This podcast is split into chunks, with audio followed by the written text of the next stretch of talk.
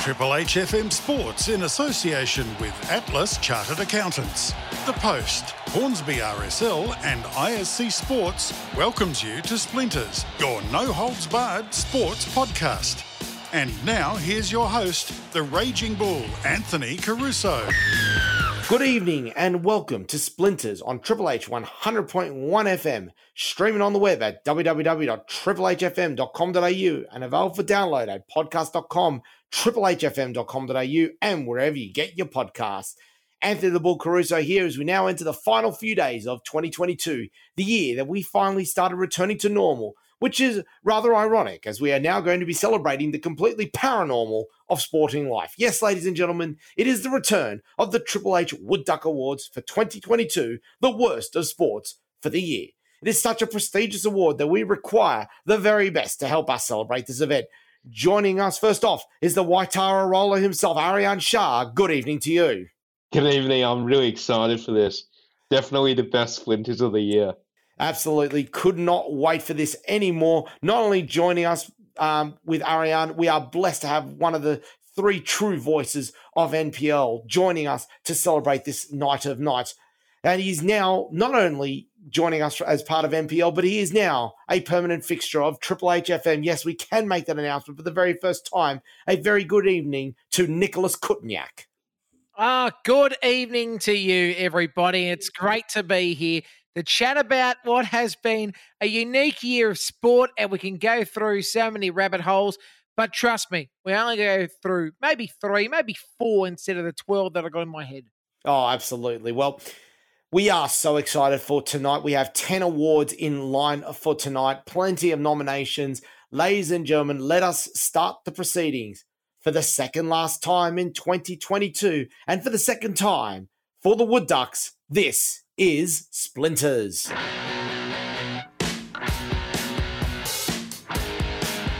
And we're going to kick things off here tonight with our first award. It is the Lance Armstrong Award for the biggest juice up of the year. Of course, we are celebrating the biggest drug cheat of the year. And we should mention, and I'll get both of you to to give your thoughts on this. Last year's winner, Sun Yang. Ah, uh, Sun Yang mate, uh, swimmers, isn't it just hilarious how they're always constantly fighting, especially in China? It's been a big issue for a long, long time about uh, drugs in sport. And he thought he was innocent, or he thought, oh, I'll be able to get into an Olympic Games. He had no chance. I don't know why he even bothered. Let's get straight into it, and we're going to go with our nominations here. Ariane, who is our first nomination for the Lance Armstrong Award? Yeah, so the first one is Shakul Samed. He's a Ghanaian boxer who failed a drug test at the 2022 Commonwealth Games in an attempt to replicate or better his brothers in the light heavyweight division. Now, that's a pretty dumb reason to fail a drug test, if you ask me. I mean, you could just see it. You know, you've come up two divisions of the light heavyweight. There's something going on there, surely, Ariane, isn't there? A hundred percent. Definitely some fixing going on. Oh, I couldn't have said it better myself. Nicholas, number two. Oh, Valentine Kaminska. Now, she's a Ukrainian skier at the 2022 Winter Games. Making this worse, she's actually Belarusian, but defected to the Ukraine. Now, look, for a start, that's the, the confusion in itself. Why do you want to go from one country to the other when both of them, to be honest, are not that good anyway? You're not going to get any support. But again, deciding, oh, I'm going to take drugs and head to the Olympic Games. Like, like, why do sports stars think they can get away with murder, basically? And when I say murder, I, I say in regards to thinking that it's okay to take drugs at games, especially when you get drug tested. Seriously. Anyway, moving forward. Oh, indeed. I feel like doping will start and end in Eastern Europe. Powerful observation there. Powerful. Ariane, number three. Yeah, so this is Kamila Valieva. Uh, she's a Russian figure skater, so you can see the trend going on here.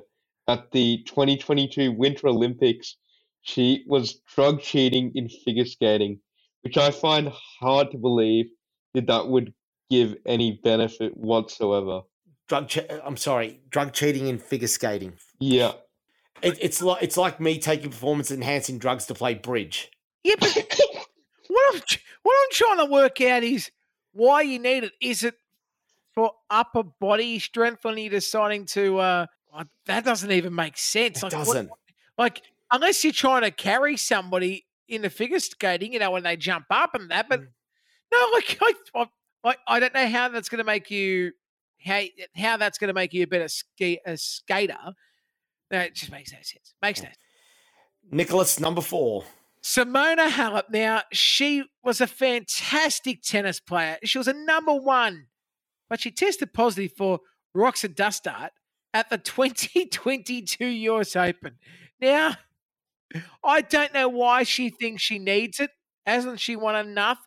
And, and to make it worse, right? To make it worse, she actually is still in the top 10 tennis players in my books in the women's game that will actually be competitive. Now, because I've said for a long, long time, the women's tennis over the last probably five years has dropped off so much. Now, she's trying her best to stay in there, come on, really? Do you need to go down that path? You're better off retiring and retire in a good stead than taking performance enhancing drugs or allegedly taking performance enhancing drugs. Well, some four very good nominations there for the Lance Armstrong Award and a reputation to hold up from the previous winner in Sun Yang. But for sheer stupidity, not only at the event that they were going to hold it for, but for the competition that they were going to go and do it for, we can confirm that our winner of the Lance Armstrong Award for biggest juice up of the year goes to Kamila Valieva. I mean, quite honestly, who cheats with drugs in figure skating? I don't know. does it? I like I, I don't get it. I, I I will never get it, but I don't get it in that situation. Oh. Disappointing though. Like as I said, there's so many options there, and uh, oddly enough, it has to go to a Russian figure skater. By the way, did not represent under the Russian flag. No, this is true. This is true. But it- it- as they say, it doesn't matter if you change your flag; it's still the same thing. Yep. We now move on to award number two, ladies and gentlemen. It is the Greg Norman Award for the biggest choke of the year. And Nicholas, we we got to say, a a naming of the award more none more befitting, and certainly last year's winner in the US women's soccer team none more befitting as well. Yes, more ways than one. Greg Norman knows how to choke, and just ask him about it. Uh, he it does it quite a bit in the golf game back in the eighties. But look, I am looking forward to more so ripping into this year's because last year's look, the Americans deservedly so off their Olympic performance, but but let's get to the nominations for this year because there are some beauties. Oh, And there the are. first one, the first one here, it has to be Ferrari. Now, I was thinking at the start of the season, you little beauty, this is going to be the year that we're going to see the team from Scuderia just absolutely rip up.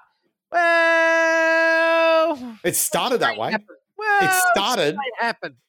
Spain happened. Where Yeah. the championship was pretty much all over for both Carlos Sainz. And by the way, can I just say, him and uh, Charles Leclerc had a good start to the year, but a couple of things that went wrong. You could say there was some driver error, yeah. But you know what? And you can always say, oh, it could be the gear that Ferrari's using. Remember, they're just trying to get a car that's in its first season going. But, but, it's all about tactics. And Ferrari's tactics were as bad as the Balmain Tigers in the 1999 season.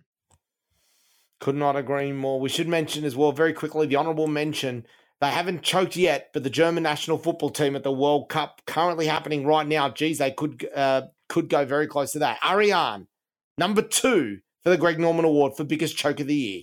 Yeah, and this one I think deserves even more of an accolade. So this is Jorginho, and he had three opportunities to put Italy into the 2022 FIFA World Cup with three penalties. Imagine one player getting that many opportunities in penalty and butchering all of them. That is something quite spectacular. I I, I still wonder how. I still wonder how. Dom still wonders how as well. okay. Let's, well, by the way, can I just say Italy uh, isn't a shame they're not in the World Cup? Uh, no, actually, actually great to see them not in the World Cup. All right, uh, next on the list. Can you believe this? Once, once I say, once a proud nation in the cricketing game. Well, they struggled bit uh, big time this World Cup. We are speaking about the Sri Lankans, and you know what? Just the way, and and, and I'm a little bit disappointed. I, I, I'm going to say I'm a little bit disappointed the way that their World Cup went. Okay, because everybody said, "Oh, look, the West Indies, they were they were terrible." But yeah, look, they didn't. They had no chance. They had no chance to make the twelve. But the Sri Lankans who did advance into the the twelve, of course, when it came down to and and and it's all confusing because there's about ten World Cups here. Okay, so there's ten World Cups in the cricketing world. Now, Sri Lanka in this World Cup, and I have checked it, did make it into the twelve because I'm looking at this. Yeah, they played Australia in the 12 Yeah. and all the other games. I do remember that.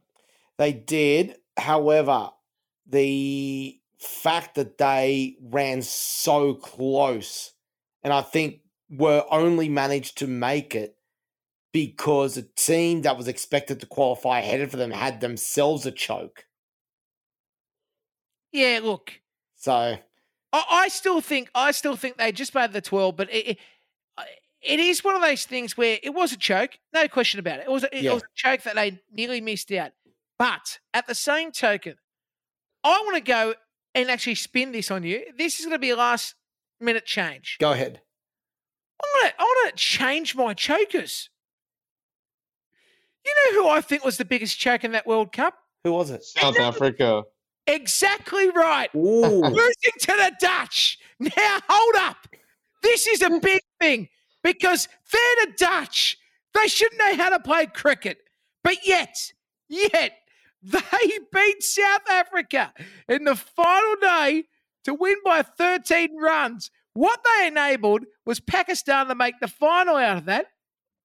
You know what? Let's do it. Let's let's How- replace how Sri do you- Lanka with South Africa. How do you beat India and then lose to the Netherlands? That is Oh. crazy. Let's let's do it. Sri Lanka has been replaced by South Africa. Sri Yeah, Lanka has now got an honourable mention. because I was going through it and, and I was looking, yeah, should I get a poor World Cup? But then I'm like, I, I thought they made it in to it and they were bad. But that's why I needed to change it because I thought, you know what? South Africa should have been in the final. They should have been in the final. They they had that. They were like top of the group the whole time, yep. and then Pakistan destroyed them after they were like five for sixty, and they somehow got like hundred and ninety, and then I have no idea how they lost to the Netherlands out of all teams. Uh, Ariane, number four. This is Gerard Piqué, and he has managed to choke a relationship with Shakira out of all people. I don't know how you would butcher that opportunity once in a lifetime and gone. Well, I have to say though, Nick, I think Gerard Piqué might have actually won out of this because I believe Shakira is facing jail time. Yeah, look, uh, let's not get into uh, matters that concern the uh, police, especially in America. Uh, you don't want to get in trouble Or there. Spain, or Spain for that matter. Well, yes, exactly Yeah. right. Uh, but uh, Shakira, she's in a bit of drama. But look, you know what? There's always another. And now, Nicholas, nomination number five. Number five, the Parramatta Eels and their dreadful performance in the grand final for season 2022. Everybody thought they were going to win the premiership. I didn't, but everybody thought they did. But like the best in the choking business, Parramatta continued to deliver. They've been choking for a long, long time. I could say they've had more chokes than, uh, uh, let's say it's after nine anyway, uh, after certain programs on internet television. But let's just say this was pathetic. And they were better off being an expo in October and November in certain parts of Australia than being on a football field because that was pathetic. Parramatta, who, like usual, find a way to lose a premiership they probably should have won. once again finding a way to snatch defeat from the jaws of victory once Yep. again. And yet, the winner is not Parramatta. Oh, come on. It is not. Amazingly. The reason why they haven't won it is because they haven't done their choke on an international scale. And there's only one team here that has done a choke on an international scale to such an extent that they have become the biggest meme in the world this year. I am talking, regrettably, of the Ferrari Formula One team. They are the winners of the Greg Norman Award for the biggest choke of 2022. As much as it pains me to say it. Well, look, they deserved it. Let's be honest. They were flying high early and then mm, something went wrong. Technical. Yeah. We now move on, ladies and gentlemen, to award number three the John McEnroe Award for the biggest meltdown in sport. And Nicholas, last year's winner, could not be more deserving than Liz Cambage. Yes, Liz, Liz Cambage. Uh, I, I don't know what to say about her anymore because she just absolutely stuffed up her opportunity to, you know, have herself in the proper limelight as a professional basketball, and she is a very good player. But all the stupidity that came around, and yes, we all know what happened at that infamous uh, match, or infamous game, I should say. So, look, disappointing that uh, she won it, but she deserved it last year. But this year's, there is some options here. Now, I sometimes wonder why there is tennis players that want to tank an Australian Open. What about this one? Benoît Paire, or however you pronounce his name. It doesn't matter because he's a choker and also a great meltdown specialist. So this meltdown, in terms of no noise made, but clearly no effect either because nobody knew he was doing it. He was tanking and nobody knew. It was it's quite a level of tanking, uh, taking and meltdown if, if it, of the quiet variety. Very surprising for us all. Is Ariane tennis player then? is not. He's well, not. then what? what- How, how are you going to take? What? Why don't you melt down, or why don't you uh, decide to uh, do a little um, meltdown? Well, not a meltdown, but if you're going to fight the system, why don't you actually play well? I know. But then again, you know, reasons, as some would say. Ariane, nomination number two. Yeah, this next one is CM Punk.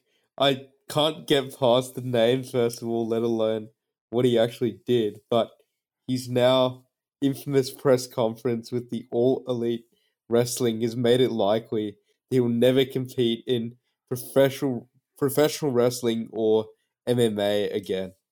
It was one of those conf- press conferences where he just went, F everyone, that's it, I'm done.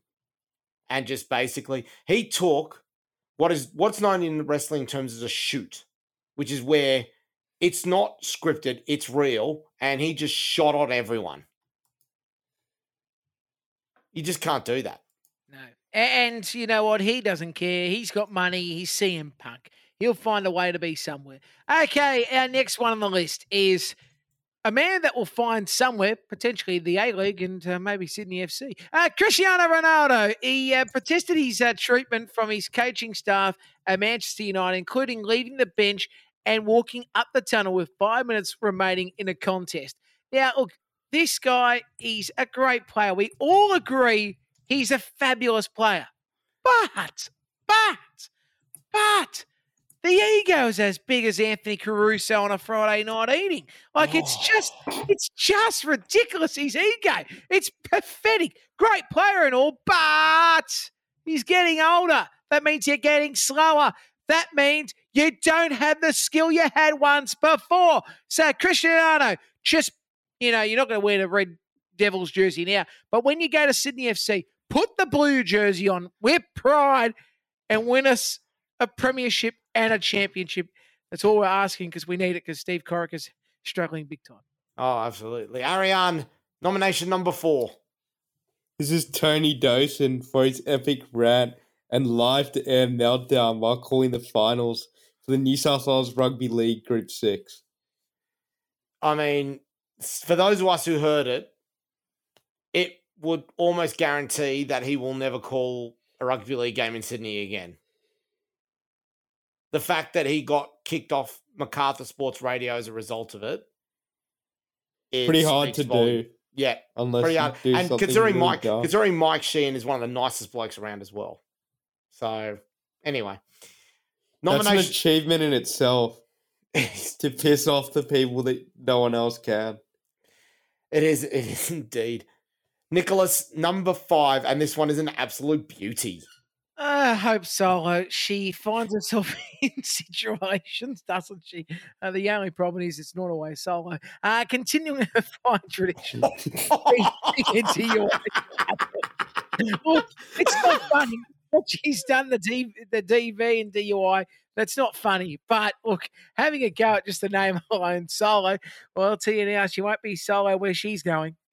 No, absolutely not. She is facing jail time for another DUI in her line of domestic charges. But, ladies and gentlemen, not only now for his dummy spit up the tunnel, but the fact that he threatened to boycott and reveal everything unless he was let go by the club and finally got it. The winner of the John McEnroe Award for biggest meltdown in sport for 2022 is well deservedly Cristiano Ronaldo. No better person, no better fitting Ah, deserves, of following on, is it? he deserves it big time. Absolutely deserves it. Let's move on to award number four, one of my personal favorites. And indeed, I think most people here, it is the Sergio Ramos Award for the biggest act of shithousery. Now, Nicholas, we need to explain for those who are listening in for the first time, how would you classify shithousery? Well, it depends. It's the way you celebrate from time to time, or it's the way you uh, take a victory in some respects. So, when we go through the list, we'll explain with a little bit more detail. But last year's winner, you need to explain to me why he won it. Giorgio Chiellini, he won it for the shirt pull in the Euro final on Bukayo Sayo, Sako, I should say, that earned himself a yellow card, but also denied England a chance to score and would have won them the final. Instead, it went to penalties, which Italy won. Giorgio Chiellini deliberately took a yellow card. He took one for the team in pulling the shirt of an opposition player in probably his last ever international game. there you go, stupidity. Oh, I don't think that that is pure. That is that that is a, about an elite, a professional foul as you will ever get. Really, mm. Ariane, we do have for you an honourable mention straight away. Yeah, and this is the British politician Deepti Sharma. God knows how she got near a game of cricket, but that's for another day. But she won the game entirely through Mankading, which is unbelievable.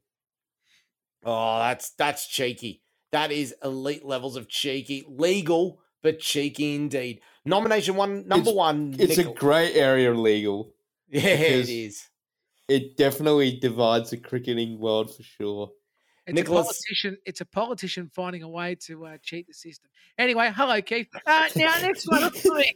Next one on the list, or the main one on the list, the first one, Shane Van Gisbergen. Now, some will say it was for his celebrating after Bathurst, you know, how he went on television and did his duty of going on air and said, "Look, I'm here, but I've got to go over there because I need to um, just put that food away from last night."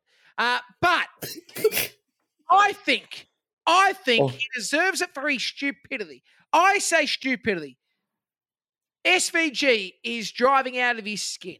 There was an instant between him and Anton De Pasquale on the final turns at Townsville. Now, ADP was told, he was told by his team, let him back in, readdress, readdress. So ADP does the right thing according to his team, which, by the way, I thought he should take the race because he didn't do anything wrong. He just went and got the, the run, the luck of the green, and SVG stuffed up. But anyway, so they've said, oh, there was contact. We got to redress, redress. So ADP tries, but SVG goes, you know what? what I'm going to do, I'm going to let him, I'm going to let him win. And what I'm going to do, I'm not going to take that redress. I'm actually going to push him over the line like an old man pushing his lawnmower on a Saturday morning. So he does that, thinking, you know what? He's going to get more than a five second penalty. He's going to get like a 10 or 15 second penalty. It's going to put him down the list. It's going to put him down the list. Well, they only gave him a couple of second penalty, and guess what? He was second, and SVG was first. So you know what? SVG, you may have got the win like you deserved in that race, but you didn't get the you didn't get uh, what you wanted, and that was ADP to lose points. So you know what? What a toss bag by thinking by thinking that's going to work. SVG, sensational driver, but a terrible bloke. Ariane, nomination number two.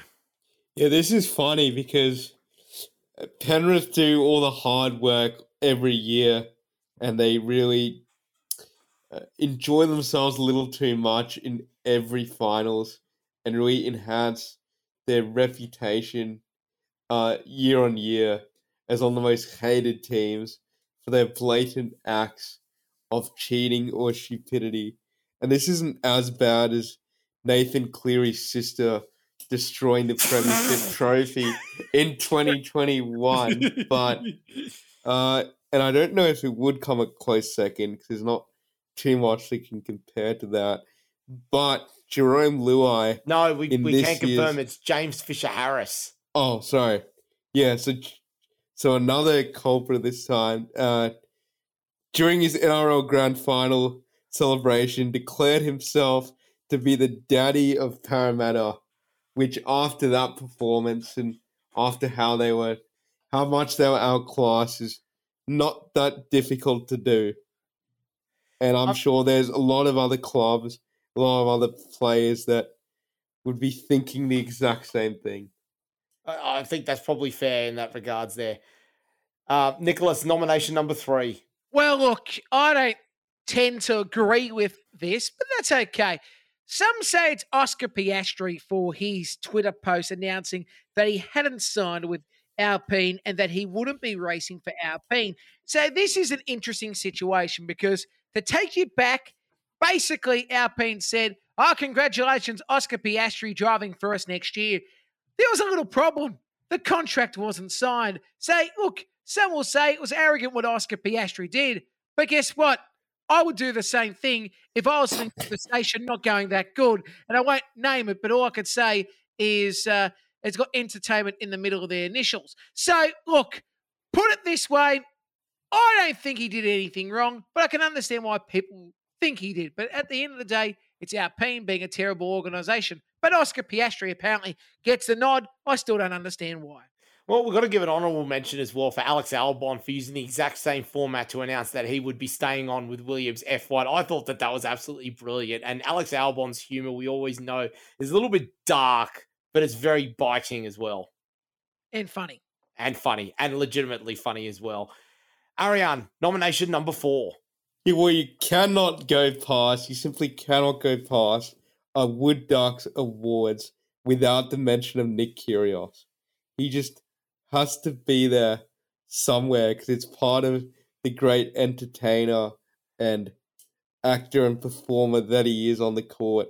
But after his quarterfinals doubles win.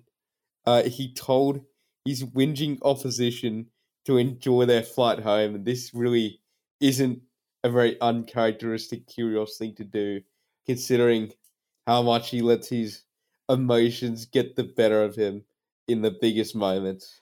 I gotta say though, the way he delivered it though was pure shit house shit. I, even I admit I giggled at this. Yeah, it's it's hilarious, but it's actually one of the tamest things that Nick Kyrgios has done. Uh, think about the other dramas he's had. Anyway, next one on the list, it's Andrew Redmayne. Now, he discovered notes for the Peruvian goalkeeper for the penalty shootout in the World Cup qualifier, rubber banded to a drink bottle. Now, this is amazing. He teared up the notes and threw them away. Now, I don't think this is stupid. I actually think it's genius. And this is why we like Andrew Redmayne. The, the things like that, this is smart. But you know what? It's still shithousery. hey, there's a bit of a hole in that, and Yeah. he's a asshole, so he deserves to do something like that. And I said asshole. So yes, Andrew Redmayne, love it, absolutely love it. Well, ladies and gentlemen, we, what we do here with the the biggest act of shithousery, it not only has to be a, a, a somewhat evil act or somewhat nasty act, but it, our winners have traditionally been someone who have gone above and beyond to not only help their cause with shithousery, but help everyone's cause for the better with shithousery. We saw it with Giorgio Chiellini last year, and it's only fitting that the winner of the Sergio Ramos Award for the biggest act of shithousery for 2022 is Andrew Redmayne. Yeah, go Redders. Mate, Oh, Andrew Redmayne just can't help but win this year, can he? Hey, wait a minute, wait a minute. Can I just turn across? Hey, Andrew, Andrew, can you stop uh, dancing around like a wiggle, please?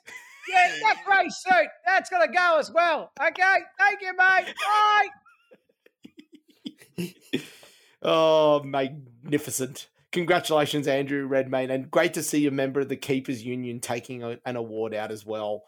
We now move on to our last award before we take our break, and it is award number five, the Connie Harris Award for the biggest anti sports move by a non sport individual.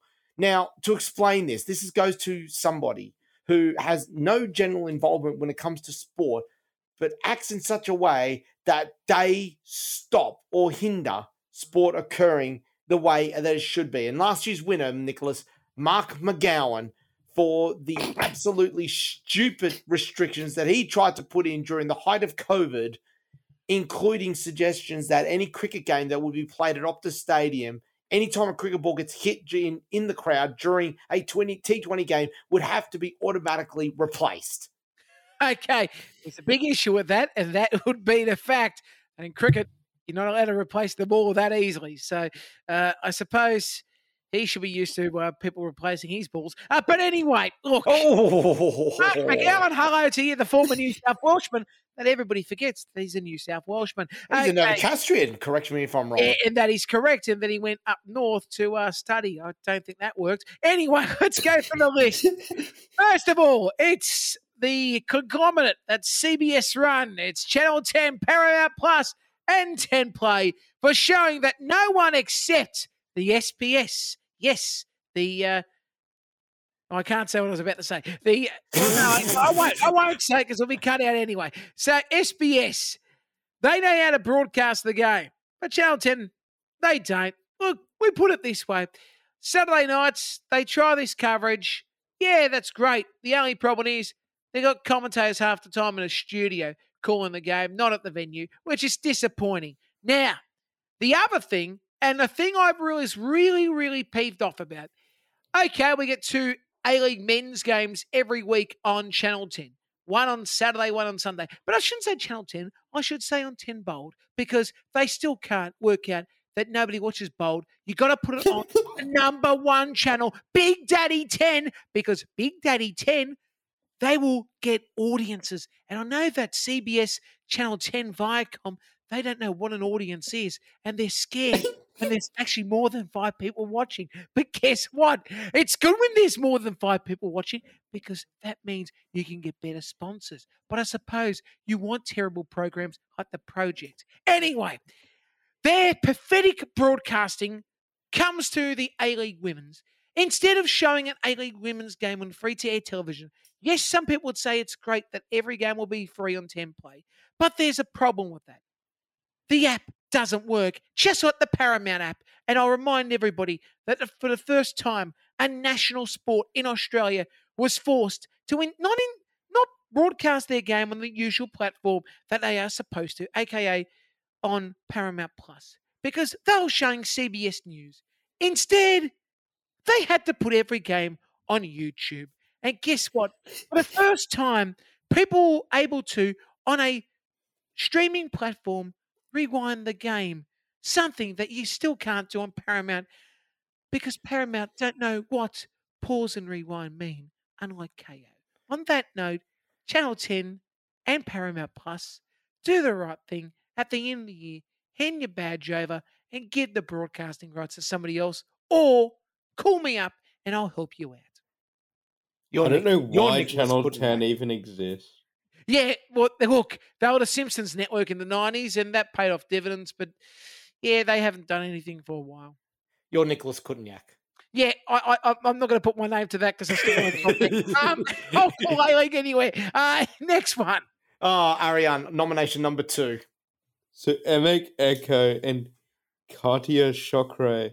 So these people thought it'd be a good idea to protest environmental issues in the deep south, out of all places, during the opening night of the NFL season, where no one cares about anything else except drinking and uh, beating up the opposition fans. So I Oh, don't know why they I thought mean- it was a good idea to protest such a divisive issue that no one in the South believes is a problem anywhere. I mean, you want peak stupidity, you know, you've just done it right there. Speaking of peak stupidity, Nicholas Kutniak, nomination number three. Yeah, look, I know I'm stupid, but I'm not as bad as the Brits, right? Because they were pathetic in their stupidity. So, Zhou Guanyu, he has an incident, a bad incident, right? He's buried his car and buried nearly everything in the tyre wall. In the meantime, on the other side of the track, these idiots called Just Stop Oil, a protest group, decides, you know what? We're going to step on the Silverstone track and we're going to make sure that we cause a stir. Look, if I was Lewis Hamilton, if I was, say, Max Verstappen, if I was Charles Leclerc, if my car was running, what I would do, I would make sure that you would not have another protest. And I know that sounds inhumane, but once you go on a racetrack, guess what? There's a thing called a car. And the car, nine times out of 10, will beat the human being. Okay? So do the right thing and stay off the freaking track. It's like you're at the professional wrestling. Everyone knows that as soon as you step into the ring during a professional professional wrestling game, Exactly. you lose all rights. They are allowed under the contract and stipulations to do whatever they want. I think they should have the same thing with Formula One. If you step out on that track, they cannot be held responsible for what happens next. You know what the hilarious thing is? They paid the F1 the money to go into the venue. I know. I Stupid. know. Uh, It was correct me if I'm wrong. It was on. Was it? It was the Hangar Straight or the Wellington Straight? Yeah, I think, well, it was one of the straights. I think the hanger, but I'm not 100% sure. Don't hang me on that. The Hangar Straight. That's dangerous. And why would you protest about oil in the middle of a car race where like every single vehicle needs large amounts of oil to be there that- and run? Yeah.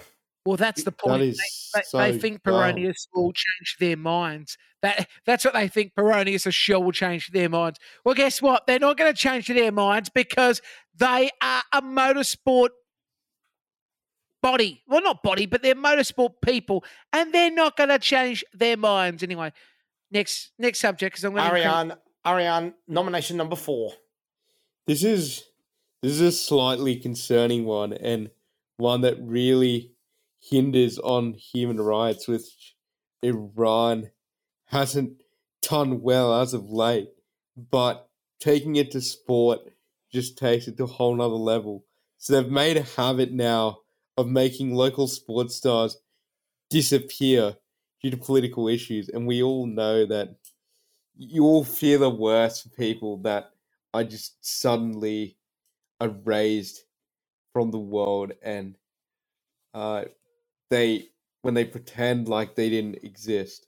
So you always fear that something horribly wrong has gone on to these poor people. And you hope for the best but for that to happen in sport especially in country like that is very concerning and extremely surprising.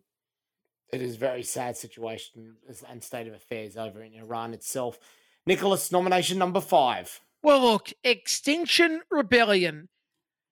They decided to protest the existence of golf course in south of France by concreting every Oh, hole at the course around the French Riviera.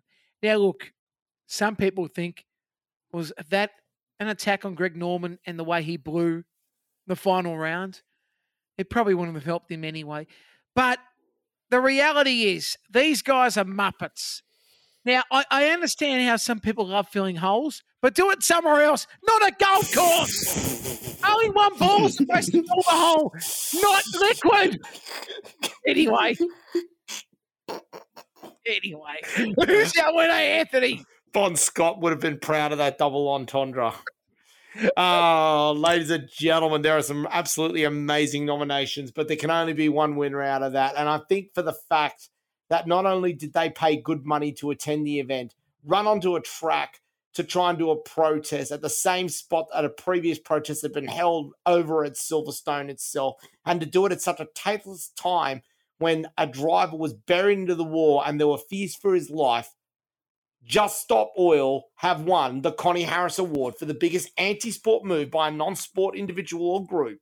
Congratulations. We hope we never see you again. Well done, Tossers. Well done. And with that, ladies and gentlemen, we will take our break and head over to the lobby for a quick refreshment, which we definitely need. And when we come back, we will have part two of the 2022 Triple H Wood Duck Awards right here on Splinters, the bench podcast on Triple H 100.1 FM, streaming on the web at www.triplehfm.com.au and available for download at podcast.com, triplehfm.com.au, and wherever you get your podcasts. We'll be right back. It's time for the crew to catch their breath. We'll be back after this short break. Do you think the government deserves more of your hard earned money? If not, make sure you talk to Atlas Chartered Accountants. Atlas Chartered Accountants makes sure the money you earn stays in your pocket through legal tax planning strategies, from finding that last tax deduction to tax effective business structures for asset protection purposes so you can invest in what really matters your family and business. Visit their website at ihatetax.com.au. Atlas Chartered Accountants. They are dedicated to you and dedicated station sponsors of Triple H 100.1 FM. Your local RSL is at the heart of every community, and there is none better in the Hornsby Ku-ring-gai area than the Hornsby RSL. Whether you're planning a major event, dinner with family or friends, or having a quiet night at your local, Hornsby RSL is the place to be. Rediscover what enjoying life is all about with regular weekly events, special entertainment, and some of the best eateries in Sydney. We have you covered for a great night out. As always, drink responsibly. Support the club that supports. Come to Hornsby RSL at 4 High Street, Hornsby, or get in touch on 94 777 and at hornsbyrsl.com.au. The Hornsby RSL, proud station sponsors of Triple H 100.1 FM. Want to look your sporting best on and off the field? Then make sure you get kitted out with ISC Sport Teamwear. ISC Sport are Australia's leading name in custom sports uniforms with a wide range of sportswear tailored to your team's needs. 100% Australian owned and fully customisable, ISC Sport cover all four winter codes and cricket, basketball, netball, and hockey, as well as training and outerwear, ensuring you look the part when representing your community. As Don Rizzuto would say, look sharp and play pretty with ISC Sport. Visit their website iscsport.com for more information. ISC Sport, official clothing partners of Triple H 100.1 FM, streaming on the web at www.triplehfm.com.au. Looking for a fun night out with family and friends? Then come to the hidden gem in the Hornsby Ku-ring-gai area, The Attic. Located inside Hornsby RSL, The Attic provides all the fun and excitement you can expect from a bowling and arcade bar in an intimate location that ensures a real gaming experience for everyone. With four 10 pin bowling lanes, Australia's first augmented reality bowling experience, and a selection of traditional and custom built arcade games, The Attic is the place to let your inner child run wild. So make sure you book your next night out at The Attic at 4 High Street, Hornsby. Call them on 947777 or book via their website at theattichornsby.com.au. The Attic, part of Hornsby RSL, station sponsors of Triple H 100.1 FM. Welcome back to Splinters, your no holds barred sports podcast. Welcome back to Splinters, the bench podcast on Triple H 100.1 FM, streaming on the web at www.triplehfm.com.au and available for download at podcast.com, triplehfm.com.au, and wherever you get your podcast. Ladies and gentlemen, it is now time for part two of the 2022 Triple H Wood Duck Awards. Yes, we are in the awards season as we speak. I'm joined here, of course, tonight by Ariane Shah and Nicholas Kutniak. And it's now time to move on to award number six, one of our more controversial ones, the Danny Weidler Award for Worst Sports Journalist or Commentator. And Nicholas, we should make a mention last year's winner, again, a very controversial one indeed. And it pains us no end to see how far this man's career has gone. It, last year, it did go to one Michael Slater. Yeah, I don't want to touch this too much, and nobody's touching him anyway. Uh, but the uh, patheticness of uh, what's happening in his career, it's sad. I hope he gets help. He needs help badly. Uh, but he was a talented cricketer, a talented broadcaster, and sadly, uh, what bit him was the illegal uh, substance, and we're not talking about Lance Armstrong here.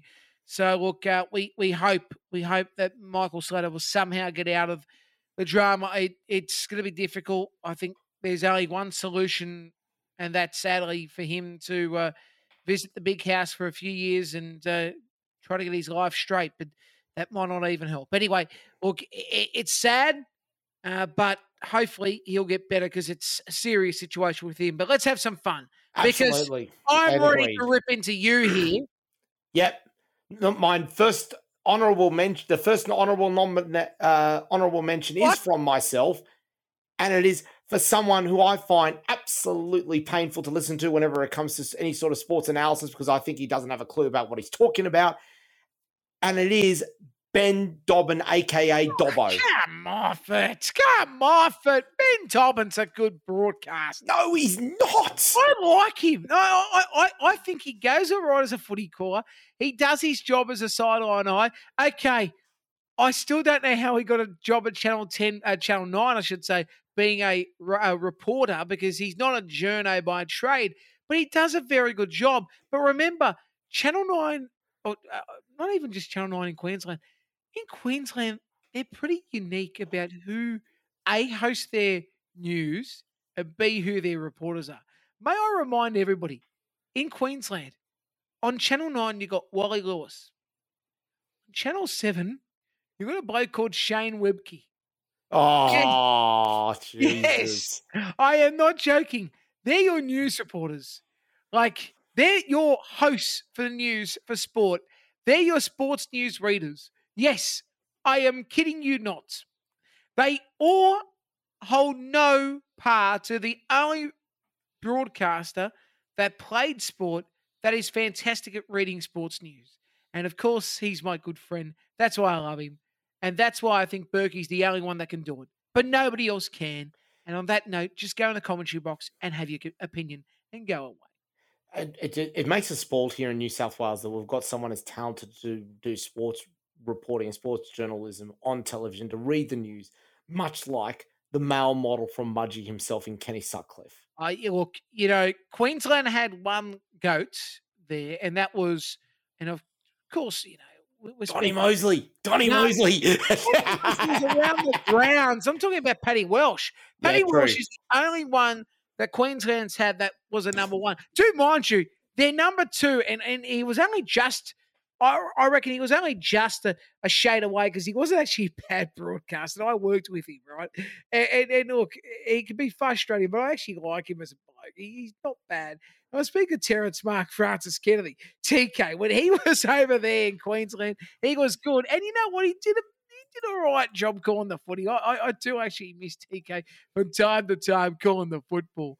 Oh, he was fantastic. Oh. But let's go through this list because No, because you've got uh, you got one other person you want to bring Oh, up as well. let's bring it up because thi- look, this is interesting. Talking about Queensland, and their sport reporters. Can you believe Katie Brown is going to host or going to be a part of Sunrise in Oh, 2023? Jeez, really? Uh, Yeah, Ben, really? I don't like. I I don't know. Apparently, she's going to be a roving reporter, but I don't know if it's going to work. I, I I don't know because I just don't rate her sports show. I I don't know if she's as good as what people think she is. She she does a job. She does it, you know, according to everybody. Well, I just don't see what everybody else sees, and and, I'm trying to be as politically correct as possible in regards to saying she does a job, but I just don't think she's the best I've seen. There you go. I, I, look, I'll go out there and say I think she has the personality of a kumquat. I put it this you know- way: I think Erin Molan was better than her. Oh, totally, totally. Mel McLaughlin, Oh, Mel easy. McLaughlin's a different force field. She is fantastic. she's a force of nature. Well, she's a great broadcaster. She's a Quakers Hill girl, and she does very well. And then we can talk about Vonnie Sampson as well, who's fantastic. And there's so many, but I, I really don't rate Katie Brown as much as everybody does. That's all. Ariane Shah, we're going to come to you for nomination number one. And this is Chris Warren. And he claims to be a rugby league caller, but he d- doesn't do a good job of it. And I guess the only thing that gets him even remotely close to knowing anything about rugby league is that he is the son of the legendary caller Ray Warren. But I still don't think that does him justice. I, I think the difficult thing here with this one here is I think he's actually a very good sports administrator. He's in the I wrong actually- role. I actually think he is a very good reader, sports reader. He was fantastic as a news reader. And, and, and can I add, he actually came from the UK in regards to his sporting traits. So I, I'm going to defend Chris Warren a little bit because, and get ready for this because it's going to be a little bit long winded, but that's okay. We're going to have a history lesson. So Chris Warren went overseas and I think he went for his rugby league career, but that was no good. So he, he became a sports reader in the UK and did rugby league reports and all that and did a fantastic job. Came to came back to Australia, did it on Fox, did it on 2GB and was fantastic. As an expert commentator, he's pretty good. As a side on eye, he's fantastic. But as a play-by-play caller, he struggles and he can't see from time to time. When the TV's two foot in front of him, he still struggles. Even when it's a millimeter in front of him, he struggles. But you know what? At least he's got his own style because his brother Mark copies his father and sounds basically like for like. It's almost like if Mark Warren, if Ray Warren actually had a brother called Reg, well, Mark would actually be able to play him helter skelter right there. But the next person on my list, Go for it. I'm happy with this one. Okay, I'm going to talk about Jack Clifton. Right now, look, Jack, he tries his best. He tries hard enough, but there's some things that I'll leave because there's stuff I want to say, but I won't say too much because I can go into it for days for days. But one thing I would wish Jack would learn would be when he's calling the cricket, just just relax a little bit. It's on television. All I all all you need to do is add to the pitches, not yell at the pitches. That's one thing he's gonna learn. Just don't yell. Just just chillax. Just chillax. He doesn't. He's not supposed to be calling cricket like it's Tony Dawson calling cricket. Well, look, Which, it just Oh, one other guy who's really not suited to cricket is oh his name escapes me now, but he's uh he does a lot of AFL commentary and he recently uh, moved to which one are we talking about? Are we talking about on the Fox variety or Channel Seven? Fox. Are you talking about Mark Howard? No. No. Um I think it's no, it's Brenton Speed. Okay, yeah, no. I agree. He has That- way too much energy for a cricket commentator. Speedy's got too much energy. Full stop. He needs to pull back a little bit. Uh, Speedy, Speedy, He's a great AFL commentator. He's brilliant because it's just so much more speed. You need certain people that um I don't know what speed we're talking about here. We're talking about no, like when there's a marking contest or like um Yep. a run in goal or like a big like a big diving chest mark. Yeah. That's when you need that kind of energy and excitement. Or like with Ray Warren, when there's close to a try being scored, how they get excited. But Brenton Speed just gets excited about everything. Mm. And you don't want that in a cricket co- commentator. Jeez, Ariane, we better we better move on. And we've got number four for you, and you've been number three for you, and you've been itching for this one. Oh yeah, this was this caught me by complete surprise. Like I respect Peter Fitzsimons a lot. I love what he's about and what he stands for. But I wouldn't trust his opinion on sport. And this is a funny comparison, but I kind of like it. Him talking about sport is almost like Roger Federer discussing politics. They're like water and electricity. I don't think they should really go near each other. I mean, I mean, Nicholas, does Bandana Man really have any revel- relevance these days? Relevance these days in anything? What I find hilarious, and and I think a lot of people would agree, for somebody who's a rugby league, a rugby union person, he writes a lot about rugby league more than rugby union, and that's that's really actually a disrespect to the game he's supposed to be writing about. He, look, at one point, he, he knew what he was talking about with sport, but it's more and more irrelevant by the day. And and sadly, the SMH need to get rid of a couple of people like that. There's another person that's exactly the same that's become irrelevant, and it's a shame because I actually do like him as a as a media commentator from the day. But I'll speak of uh, Roy Masters. Yes. Uh, both of those look sadly need to retire because they're starting to really hurt their legacy big time. And I respect a lot of what Fitzsimons used to say, especially on the back page and uh, the wide world of sports, but now he's coming more and more irrelevant by the day. Speaking about irrelevancy, right? So, look, this one I don't really want to go into too much. So, all I'm going to just say is Tony Dawson. Uh, some of the things that he's said in the past and some of the, the behaviors is not great. But as I say before, there's always more to the story, and I don't want to get into Agreed. detail. Agreed. Absolutely. We now go, Ariane, to number five. And, well, this one, he had a coving. Yeah, we spoke of him earlier, but Tony Dawson No, again. no, no, number five. Number five. Oh, sorry. Um, David Croft experienced incredible drop of quality as a Formula One caller to the point where Martin Brundle and Jensen Button are regularly correcting his mistake without the ability to make them as charming as the late great Murray Walker. I mean, Crofty was good, Nick, but it's it's it's almost gone. But the Mm, question is, who do you replace him with? Is it gone though? I, I, I don't necessarily think it is gone yet for him. I, I think he's he's doing his job, but there is a question of what they're going to do going forward. Because David Croft, he's trying his best, but sadly, he's probably not up to scratch anymore. But also, I've got to be honest. I don't think the Sky coverage is up to scratch anymore, and I'm talking about the commentary. Now, Karun is fantastic. I'll keep him. Martin Brundle is Martin Brundle. You know, Jensen Button, he's working his way, he's feeling his way into it. But I'll be honest, I would change the commentary team because I watch IndyCar as well. And I I've got to say the IndyCar commentary is much more entertaining to listen to. It's Nah, it's a great coverage, and the F1 is not audio wise. Sometimes you're better off just listening, and you can get the race control coverage on Kayo. You're better off just listening to the cars go around and uh, make your own commentary. But can I put an honourable mention now that we're talking about commentators in motorsport? Go ahead. There's two people that I wish would go like these current cars of the future in supercars. One of them was a very good broadcaster many, many moons ago when he was under the tutelage of Mike Raymond.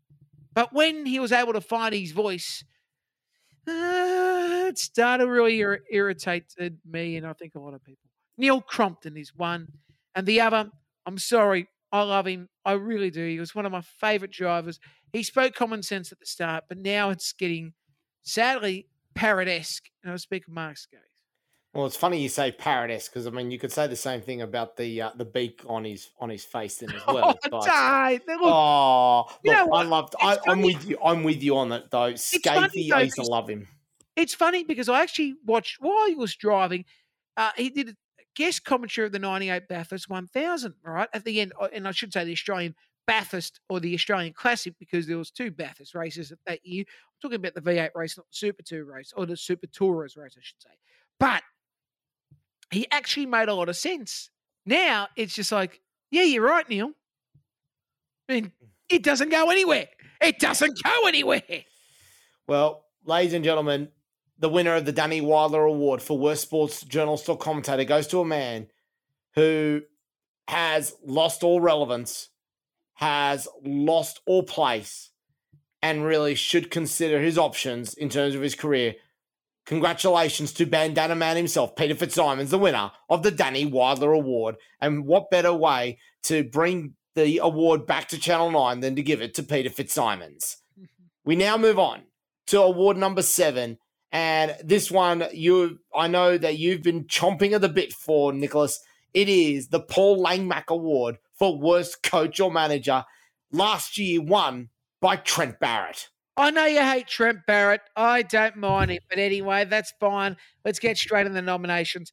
This one, look, I thought was a little bit harsh, but understandable at the same time. It's a poison chalice.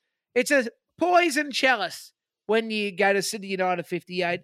And when he went over there, Joey Hayward, he thought, I might be able to turn it around and make him a good side. Start of the season strong. Start of the season very strong.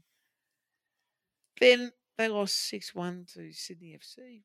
And that's it. He was done. He was done, Joe Hayward. Uh, look, it, it's it's always a, an interesting kettle of fish when you, you coach Sydney United 58. But Joe Hayward, sadly, it wasn't up to the uh, the spot. And after six rounds, he only lost two games in those six rounds. You get the bullet, but you must have done something wrong. Jeez, you, you must have done something seriously wrong indeed. Ariane Shah, that was that. That was an honourable mention. Nomination number one, and oh, here's a familiar name for you. Yeah, Joe Hayward to sit. Oh, sorry. Uh, Trent Barrett.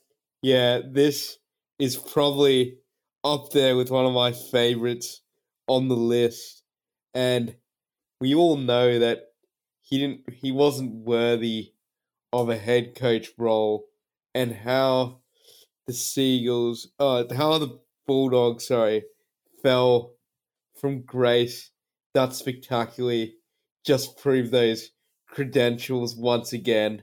And because he failed this shambolically, I fear that at least his head coaching career, if not his entire top flight NRL coaching career, uh, is in the past now. I, I think he's he's shown himself to be a more than adept assistant coach, especially when it comes to coaching attack.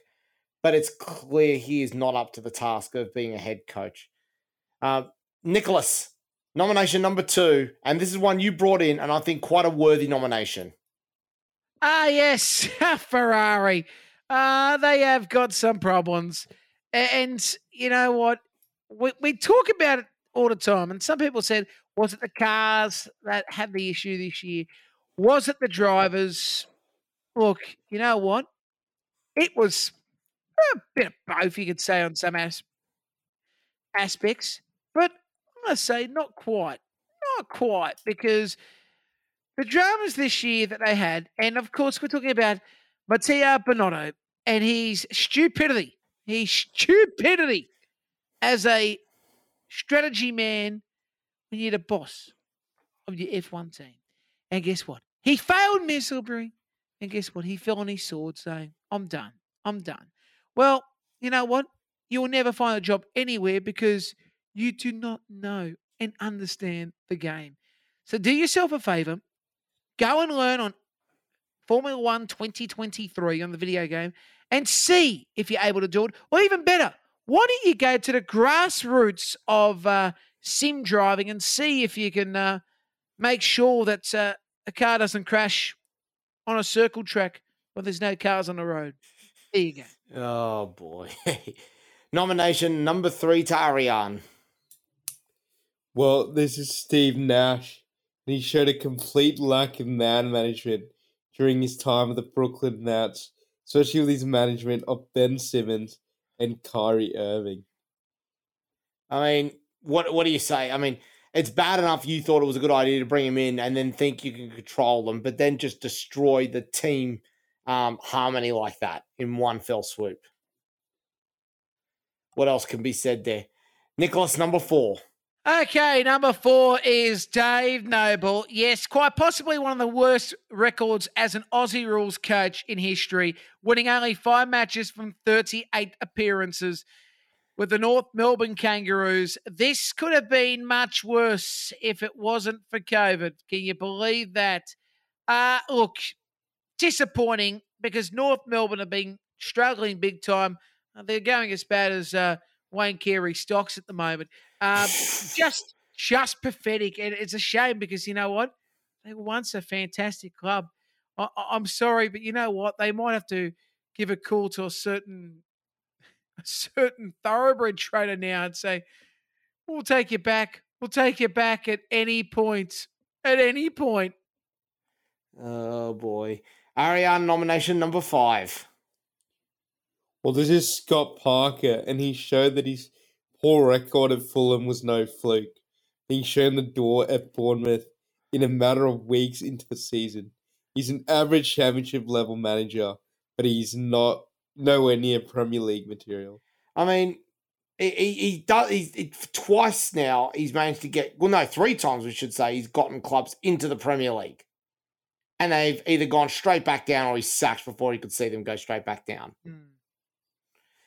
To me, I, think all of them very worthy nominations, and I think one of them in particular, Trent Barrett, unlucky not to go back to back and become the first person to have gone back to back for the Wood Ducks, but for the sheer record, for the sheer weight of pathetic performances and the fact that it could have been even worse. The winner of the Paul Langmack Award for Worst Coach or Manager for 2022 goes to Dave Noble. Hey, Noble. We now move on to award number eight, the Mike Ashley Award for Worst Sports Administrator or Owner. A brand new award, this one. We are honoring the worst of people who think they know how to run a sports club, but clearly, or an organization, but clearly don't. And our honorable mention this year goes to Vincent Kennedy McMahon after being forced to sell the WWE after the announcement of his years of sexual harassment and hush money being paid out. Clearly, Nicholas has been taking advice on how to handle these issues from one Donald J. Trump. they are mates, aren't they? They are very good mates, actually, yes. Oh, look, Vince McMahon. All I can say is go Vince, go Vince. No, look, seriously, it's disgusting what he did. But, you know, Vince McMahon did a lot of stupid things, and yet somehow he always landed on his feet. May I remind everybody, and we, we're going back to drugs for some reason. But what about the steroid situation? He probably should have been in jail, but Oh, yeah. somehow find, found a way to get out of it. So, uh, Didn't he try and pull a Senor Scase at one stage, turning up with, you know, medical support to court? I think he did. I think he did. He tried to pull a Senor Scase. Vince McMahon. Now, the first one on the list, let's get into the noms because uh, this is interesting. Now, look, Scott Penn, there's a lot of people that uh, have bagged Scott Penn out, and there's only one person, Anthony Caruso. And uh, can I just say, the next time I see Penn out, I'm going to give a pen to him and say, well, throw the pen out then. Uh, Scott Penn, Manly Warringah Seagulls. Yeah, look, over eight years, apparently, and look, this is the belief of the Anthony Caruso. Uh, he's put pathetic club ownership and using a sports club for the sole purpose of engaging in tax write-offs. Now, I don't believe in that. This is all Anthony Caruso, and this is all alleged. Now, 10 CEOs in 13 years is a lot. And what Scott Penn has done hasn't been great. He's been uh, they've made a lot of bad mistakes, Manly, and they need to fix it. It's a big issue, and I don't know how they can fix it. To be brutally honest, I really don't. And the the biggest annoyance for me as well is two is two parts. First off, he hired the now disgraced Joe Kelly, who started all the issues, um, some of the issues with Manly with regards to third party payments, and then giving too much power to the Fultons and the Lussicks over at the Sea Eagles. And then afterwards, he was then given, he was getting made made an offer by Kaspersky, twenty four million dollars to sell the club. He would have broken even. He would have gotten out. And he said no. So I don't know what else you can do in that regards there, but Scott Penn needed to sell the club. We move on, Ariane, to nomination number two. And boy, this is a big one. Yeah, so this is the Glazers, and they've taken one of the biggest football clubs in the world at the time, Manchester United, and effectively run it into the ground. So much so they become a laughing stock.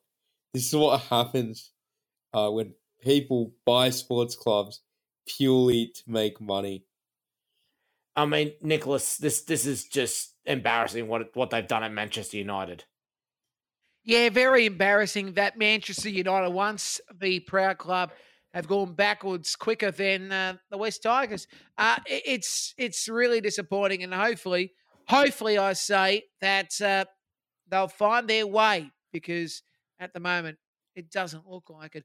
Our next on the list is Maurizio Arrivabene, a former tobacco CEO with a company called Philip Morris, which 100% makes him qualified to be the team principal of Scuderia Ferrari and, what, and then one of the biggest football clubs in the world, Juventus, who have seen the La Vecchia Signora collapse after signing Cristiano Ronaldo. Oh boy, I, I don't know what qualifies a tobacco CEO to think that he can lead sports clubs.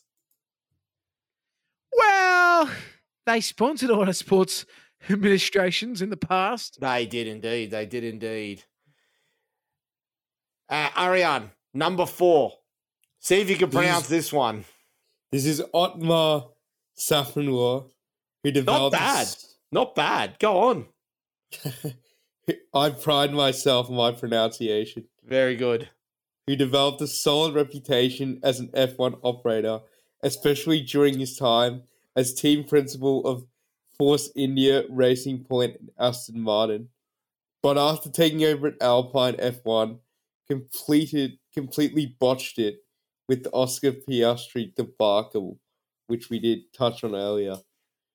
I mean, that's just straight out embarrassing. He got made to look like an absolute idiot as a result of what happened with Oscar Piastri.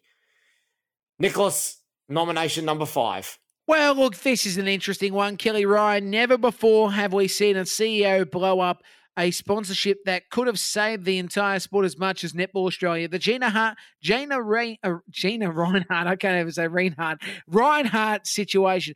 Kelly Ryan showed a complete lack of leadership and left Netball Australia on the brink of financial ruin. Look, this whole situation is interesting. I can understand the reasons why they didn't want to be sponsored by Gina Rinehart, but one thing I always say if you're going to not take money from a certain company, that means that if you're going to take money from another company, you've got to do the same research that you've done with the first company. So hopefully they've learned from their experience, but that was pretty pathetic this year. Let's be. It was. It was pretty bad indeed. Well, there were a couple of very good nominations there, and I think there are two in particular. One, I'm not mentioning names in particular because it might bite a little close to home that probably could have won it. But for the absolute size of the collapse that we've seen, the winner of the Mike Ashley Award for Worst Sports Administrator or Owner is clearly the Glazers and the hatchet job they've done on Manchester United. And now, ladies and gentlemen, we get to the first of our two feature awards. It is the Triple H Sports Wood Duck for Worst Sports Personality of the Year. Nicholas, last year's winner, very well deserving to Tyrone May. Yes, absolutely. And where is he this year? He's nowhere to be found. Uh, so let's get straight into it because this is always fantastic. The first one is Alex Marquez, MotoGP, who committed more dummy spits in the season than your average tennis player. Maybe his departure from Ducati is for the best. Couldn't agree more on that one there. Ariane, Nomination number two. We mentioned his protest earlier and the way he's been behaving since going to United. Um, but it's gone from bad to worse, and his career and his ego has officially gone nuclear, uh, especially in the last couple of weeks. And there was an ugly exit to that situation just recently to hopefully put him out of his misery for now. Indeed, Cristiano Ronaldo, who, I mean, I'm not surprised in the least with that one that he's been named there. No, Nicholas, nomination number three.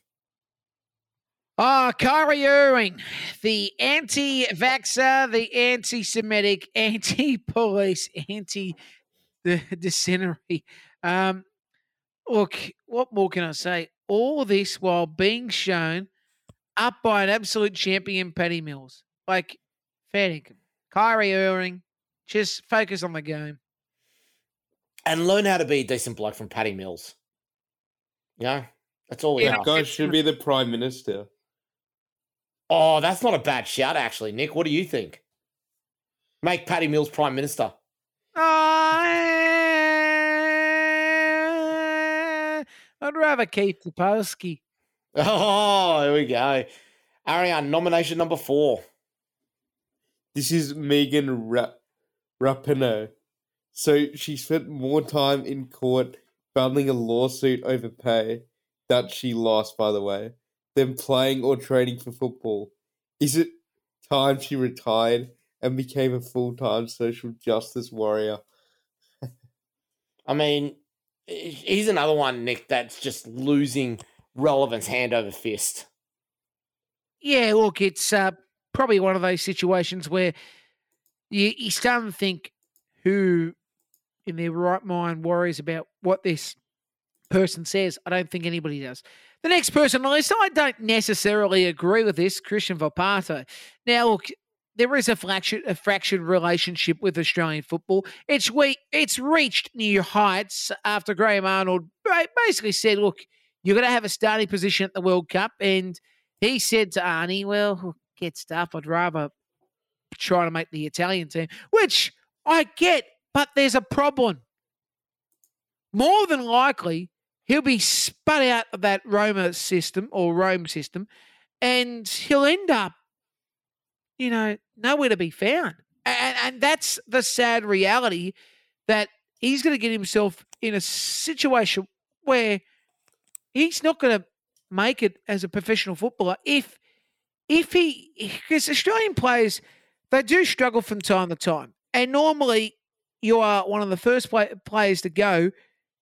An Australian player is the first person to go if a team's struggling. So he better be on his best behaviour because look, if he doesn't continue to play well like he is at the moment, he might have to go elsewhere. And you know, EPL might not pick him up. Uh, the Bundesliga might not pick him up. Serie A, well, no other club might want him. So he might have to end up in the A League again. So, yeah, it's an interesting situation. Well, ladies and gentlemen, some very good nominations are there. And I think Kyrie Irving could consider himself very unlucky to have not won this. But to go nuclear the way that he has this year, to blow up the entire team, blow up two managers in his time at the club, and then blow up an entire contract. Cristiano Ronaldo, congratulations. You have won the Triple H Sports Wood Duck Award for Worst Sports Personality of 2022. And I think could think of no one more deserving than it. We now move on, ladies and gentlemen, to our last award of the night. The Triple H Sports Wood Duck Award for the worst sports team of the year. Nicholas, last year's winner. A, a couple of people were surprised by this. When you saw their record, you wouldn't be surprised. It was Schalke 04. Yeah, not a great season by them, but you know what? There's a lot of worse teams this year. Let's go through the nominations. Let's start off with Keith Topolsky's favourite club, the West Tigers. Quite literally, the season from hell in the National Rugby League and the second worst return in the NRL history for this club in the modern era. Not just that the NRL full stop. They're pathetic. And you know what needs to be done? It's very easy. Drop Balmain, just be called the Western Suburbs Magpies, make Campbelltown your home, and start having a purpose. Because at the moment, this club has got no purpose. Make Cam- hashtag make Campbelltown great again. Exactly. Yep. Ariane, nomination number two. Well, this is something quite bizarre. Watford Football Club has gone through 20 managers in as many years. I think the only two countries that can really rival that is the number of Australian and English prime ministers there've been in that time. But I don't know how a club can find any stability or consistency or any sort of rhythm in their game when there's that high of a turnover. You know what, Nick? You know what they need to do? They need to call the one person who can bring stability back. Who? Sir Elton John. well, all I can say is, can you feel the love tonight? Oh God. All right, the next one. The North Melbourne Kangaroos. Look, they're only managed to win two games in a 23 round season. Look, they always struggle, but this is pathetic. This is pathetic. This club once had some greats. Wayne Carey.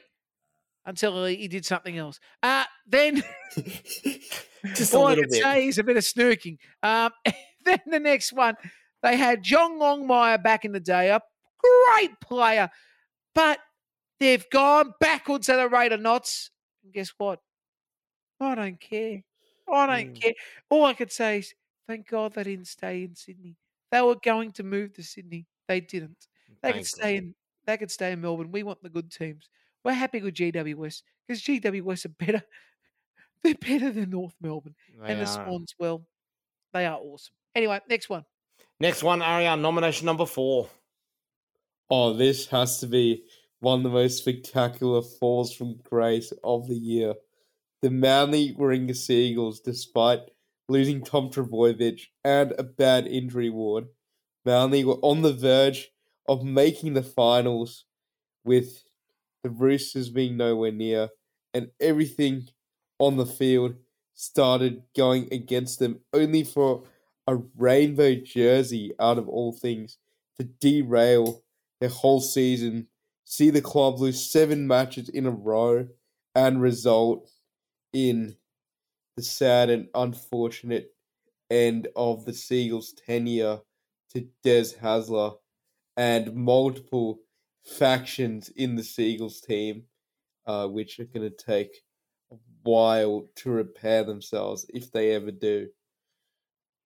And this was, you know, once again, Nicholas, this was a pure political power play in the wake of Des Hasler's um, press conference, where he was actually widely congratulated for doing as well. Yeah, look, Des Hasler, sadly gone, but uh, I think the reality is that he probably needed to go eventually. Manly have been struggling for the long time, and I don't know where to fix it. I don't think Des was the answer, to be honest, a while ago. So, look, is Anthony Seibold going to be your saviour? I don't know. I hope he is, actually, to be honest. Well, he's living up here these days, so we'll see what happens. Nomination number five. Ferrari. Yes.